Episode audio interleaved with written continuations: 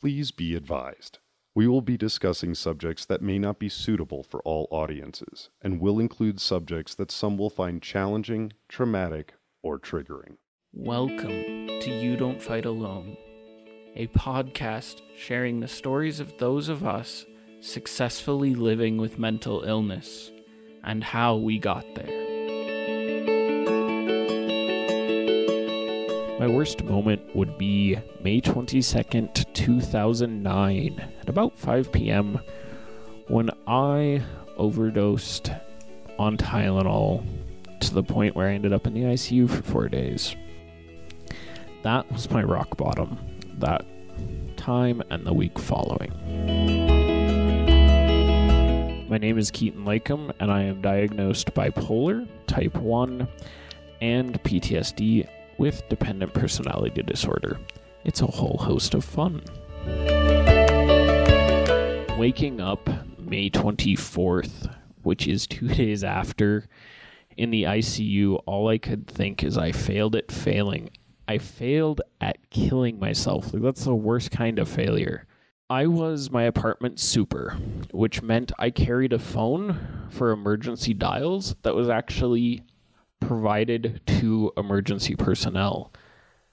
That phone rang, and it was EMTs trying to get into my apartment, but it was the super phone, not my phone. And letting somebody in on my own emergency was so depressing to me. Like, I'm already depressed. I've already attempted suicide. I've already resigned myself to die. But then it felt humiliating to then let emergency staff in. Like that moment of, oh, yes, I will buzz you into my apartment. So, what I recall of the treatment is pretty clear. Um, for the next few hours. But I am loaded into the ambulance that takes me to Denver Health. Well, the paramedics are telling me I'm okay, and they are telling me that it will be okay, but I can tell they're not 100% sure if they believe it because they keep asking me when I took it and I don't know.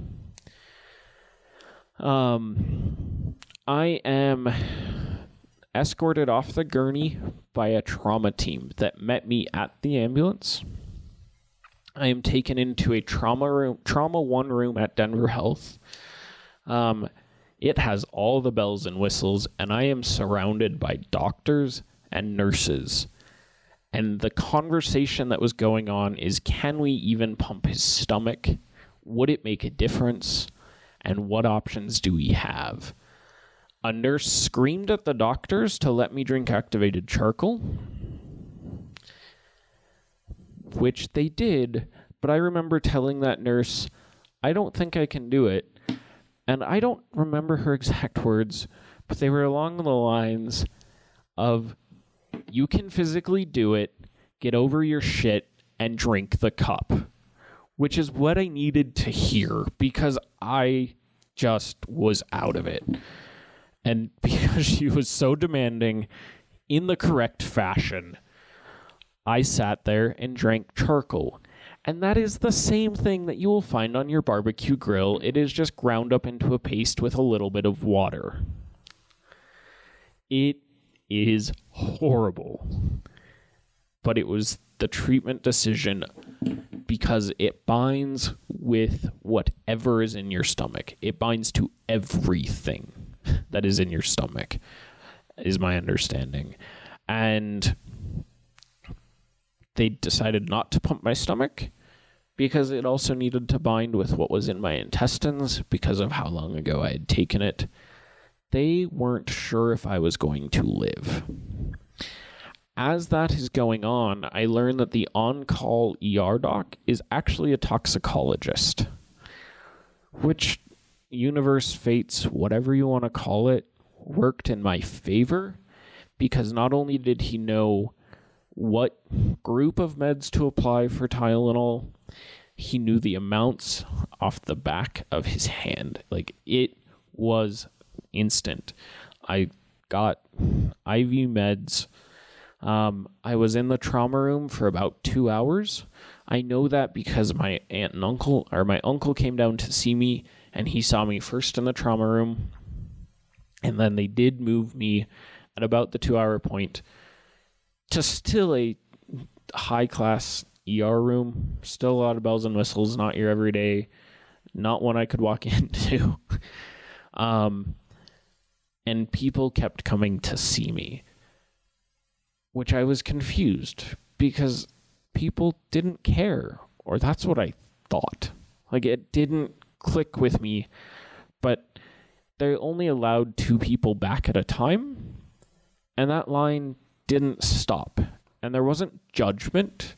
Nobody was shitting on me for trying to kill myself, except for me. But it just was an endless line of people.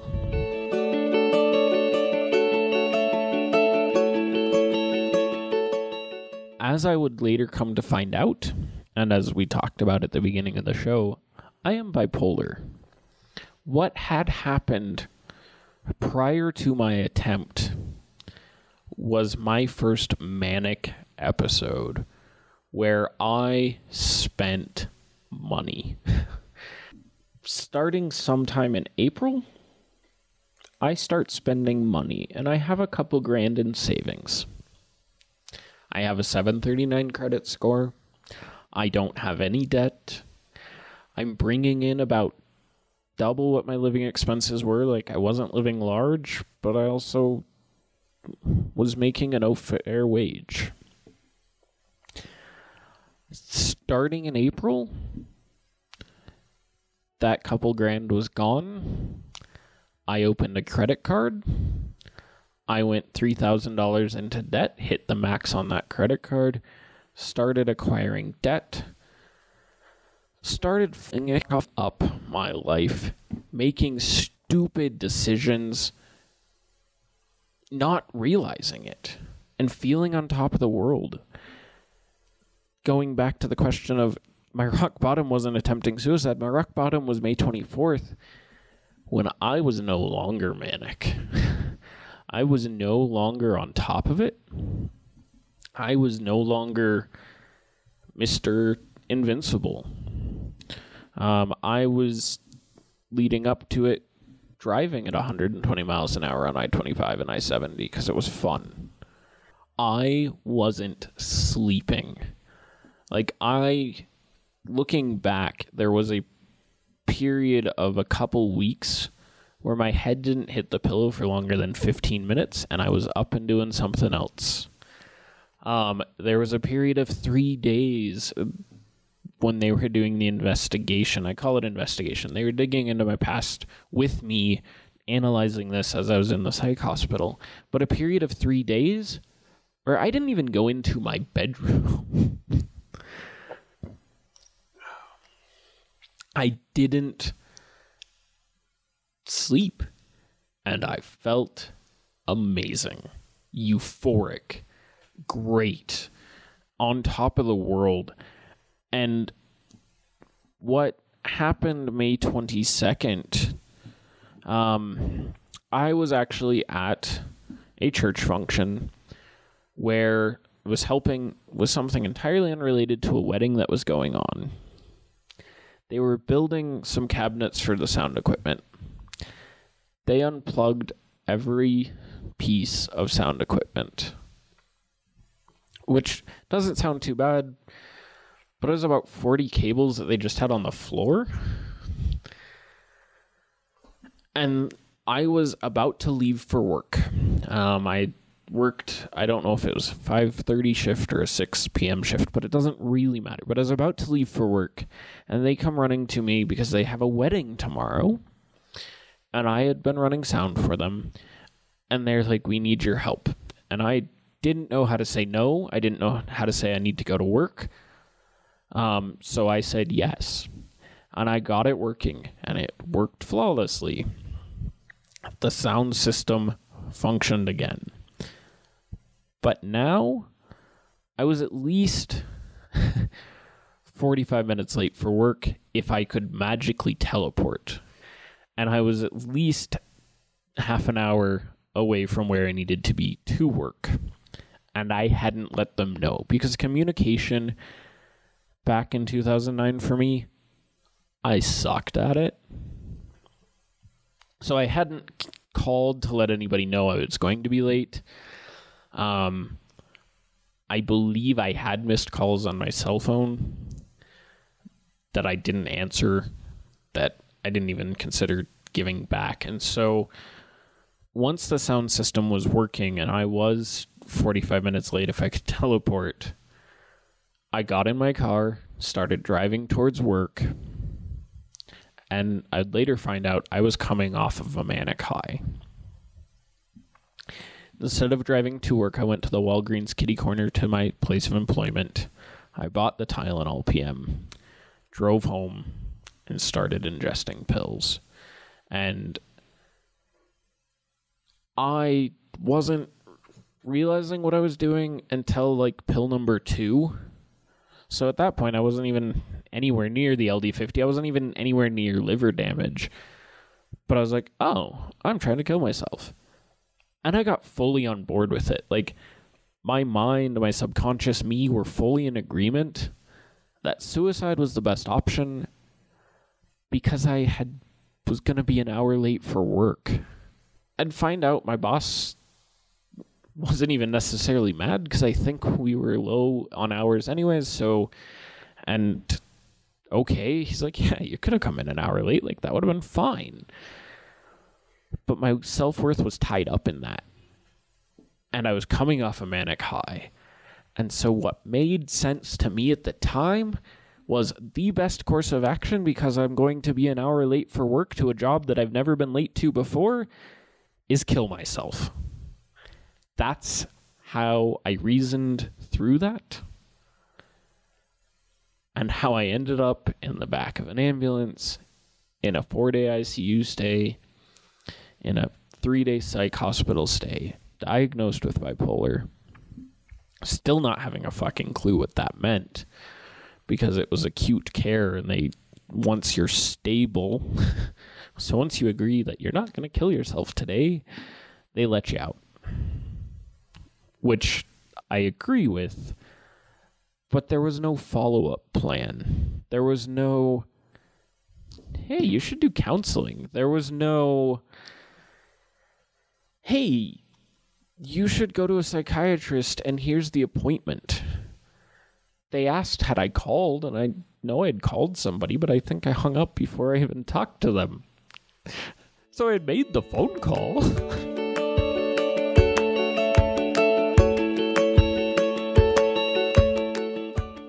so the breakthrough for me, I believe, was actually 2014 after my fifth hospitalization. So I had been diagnosed bipolar. I figured out what acute care was, which is good. They get you stable. But I didn't know anything other than acute care. Um, so I had a period of three hospitalizations that I had gotten to the point where I knew that I was going to attempt suicide and there was no way of dissuading myself, so I would go to the ER and they would agree that if I were to be on my own, I would try to kill myself so they would admit me to the hospital. And I would stay, and I would get stable, and I could say, I'm not going to kill myself today. And they would let me go home, and the cycle repeated. um, my fourth hospitalization, I had a doctor who misguided.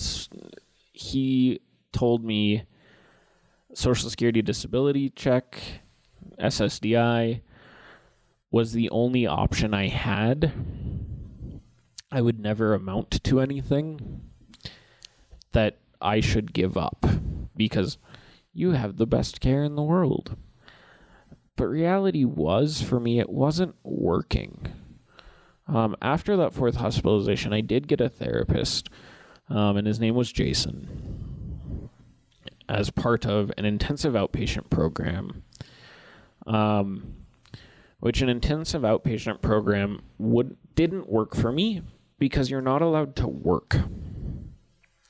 So you go, you have a 4-hour class 5 days a week on how to cope, how to deal with emotions, and then you go home and you don't work and you don't deal with stress and you don't experience anything.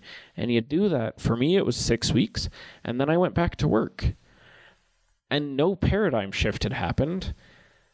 And I didn't understand it. And so I went back to the same cyclical depression, to my second major suicide attempt that was at the end of a manic episode that I actually thought I was dreaming taking pills.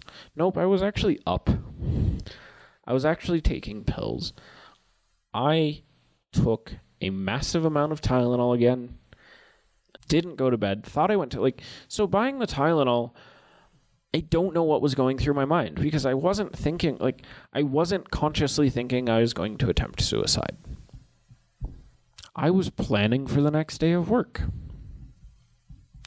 I remember going to my bedroom. I remember thinking, I remember laying down. I do remember getting up, but I thought I was dreaming. And I remember going to my living room. I remember getting water and sitting down with the bottle of Tylenol. And I just started taking pills. And I'm like, well, shit. I'm having a shit dream. Because at this point, I really didn't think I wanted to kill myself. um, and when I saw the sun coming up, it dawned on me I'm not dreaming. So I called my then girlfriend, who's my now wife, and I said, I've OD'd again. like, how's it feel to get that call? And hey, I'm driving myself to the hospital. Should I pick you up on the way? She said yes. I drove by, I picked her up. She was waiting outside. She was rather concerned. She was thinking she should probably call 911, but really didn't know what to do. And it may have been like 6 a.m. in the morning. Neither of us are morning people, so I don't think she was necessarily processing it. And especially if you get a phone call and somebody on the other end of the line says, Hey, I OD'd again. Oh, I OD'd again. Like, that's probably not a rational state of mind that immediately follows of okay well where are you? Okay 911 is now coming to you. Pick her up get to the hospital explain what's going on. They give me the antidote to tylenol poisoning which tastes like fish i've been through this before. I know this. I start puking because that didn't happen the last time, but hey, it happened this time. I didn't do Tylenol PM. Maybe just Tylenol causes you to puke. Benadryl suppresses it, possibly. But start puking.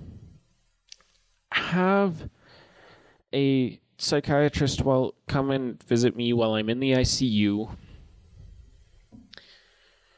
who doesn't tell me my only option is a disability check. Who's like, hey, what's not working? Something is not working if you're back here again. And realized like I hadn't figured out how to do non cyclical care. I'd learned how to do acute care. You check yourself into the hospital, you get stable, you leave the hospital. Fantastic. Then what? And I realized I'd done IOP and I was explaining it to him like, but I wasn't going to work. So the skills that I learned for those six weeks just evaporated basically a week or two after I was back at work.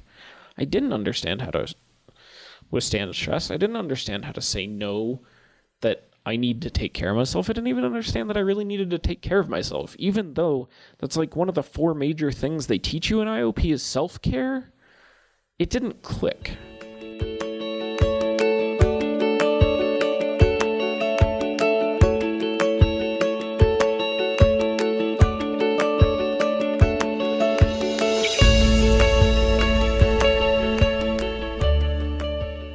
Get transferred to Porter, have a doctor start asking the same questions of doctor from stay number four the questions of you have family around you, you have insurance that lets you get counseling, you're on meds. And I'm expecting him to answer with just collect a disability check. He doesn't. He actually spent two hours with me getting different professionals to come in. He got a social worker to come in. He got somebody who ran the DBT program, which is what IOP skills are. They come from dialectical behavioral therapy. But the DBT program is a three hour class once a week that you do while working. I did DBT for seven and a half months, three hours every Tuesday night. But you know what? I learned those skills. I actually learned self care and what it meant to use self care when I had a really stressful day at work. It's like, oh, they've been teaching me this thing called self care. I'll light a candle. I'll grab a beer. One beer, not get plastered, but just relax. Like self care, a lot of self care is just relaxing, but knowing what that means and relaxing not escaping what's going on, not escaping the problems or the stress, but like actually sitting in the problems and the stress and saying, Today sucked.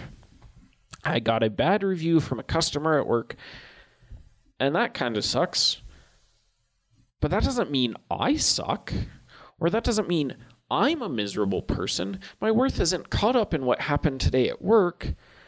I'm a human there's intrinsic value in being a human. So, a very long answer to the simple question of what was the breakthrough? The breakthrough was that seven and a half month period that started with the fifth hospitalization. But it started with doctors asking what's not working and not assuming that all I'm ever going to do is collect a disability check. And it ended not even after that seven and a half months, but that was the breakthrough. But it ended when I discharged from counseling in 2016.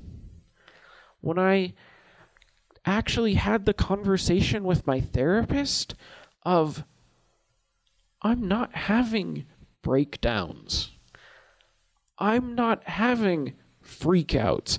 I'm not not handling like I am handling stress.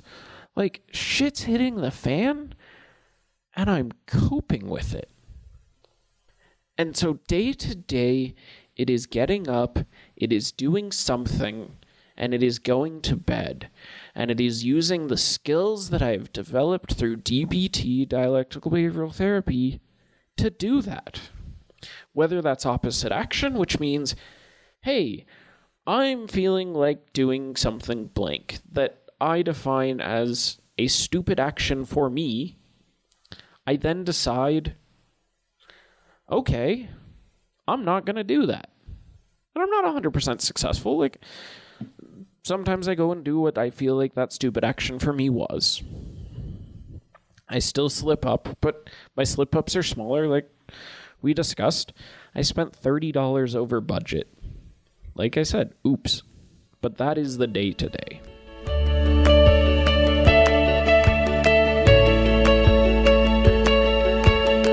We tend to not know how to take care of ourselves as humans. So, not even just mental disorder patients or mental illness patients or whatever you want to define it, people who have a mental illness, I would advocate for everybody to at least read about DBT, which DBT is dialectical behavioral therapy. It was developed by Marsha Linehan. She is a psychologist who also has borderline personality disorder. She has her PhD.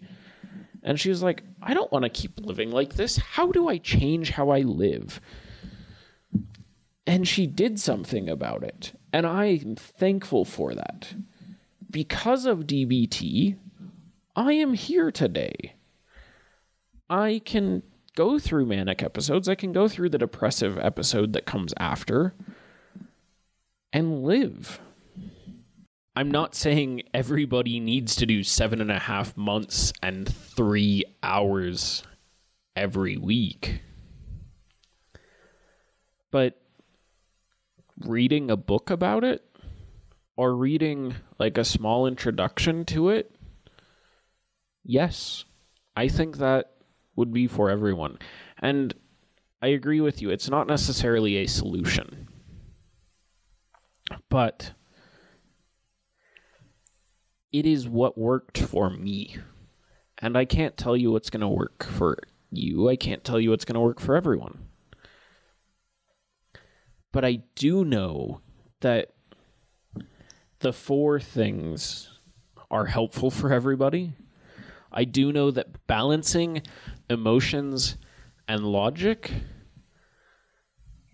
how can you not be behind that? You can't change what currently is and what has just been. So, what are you going to do about it?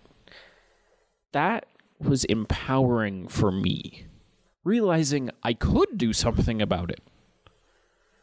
Realizing that I can have mania and not make hundreds of stupid decisions, irrational decisions, not spend thousands of dollars that I don't have was freeing. Realizing that I can have a depressive crash and still go to work and still get out of bed was freeing. Because the question was, what are you going to do about it? And that resonated with me of, wait, I can do something about it. I let go of fighting reality. I can't change what is, I can't change what just happened, but I can change what I'm going to do. I can change how I respond to the situation. So, looping back, what one sentence or what would I have to say? Let go of fighting reality, and what are you going to do about it?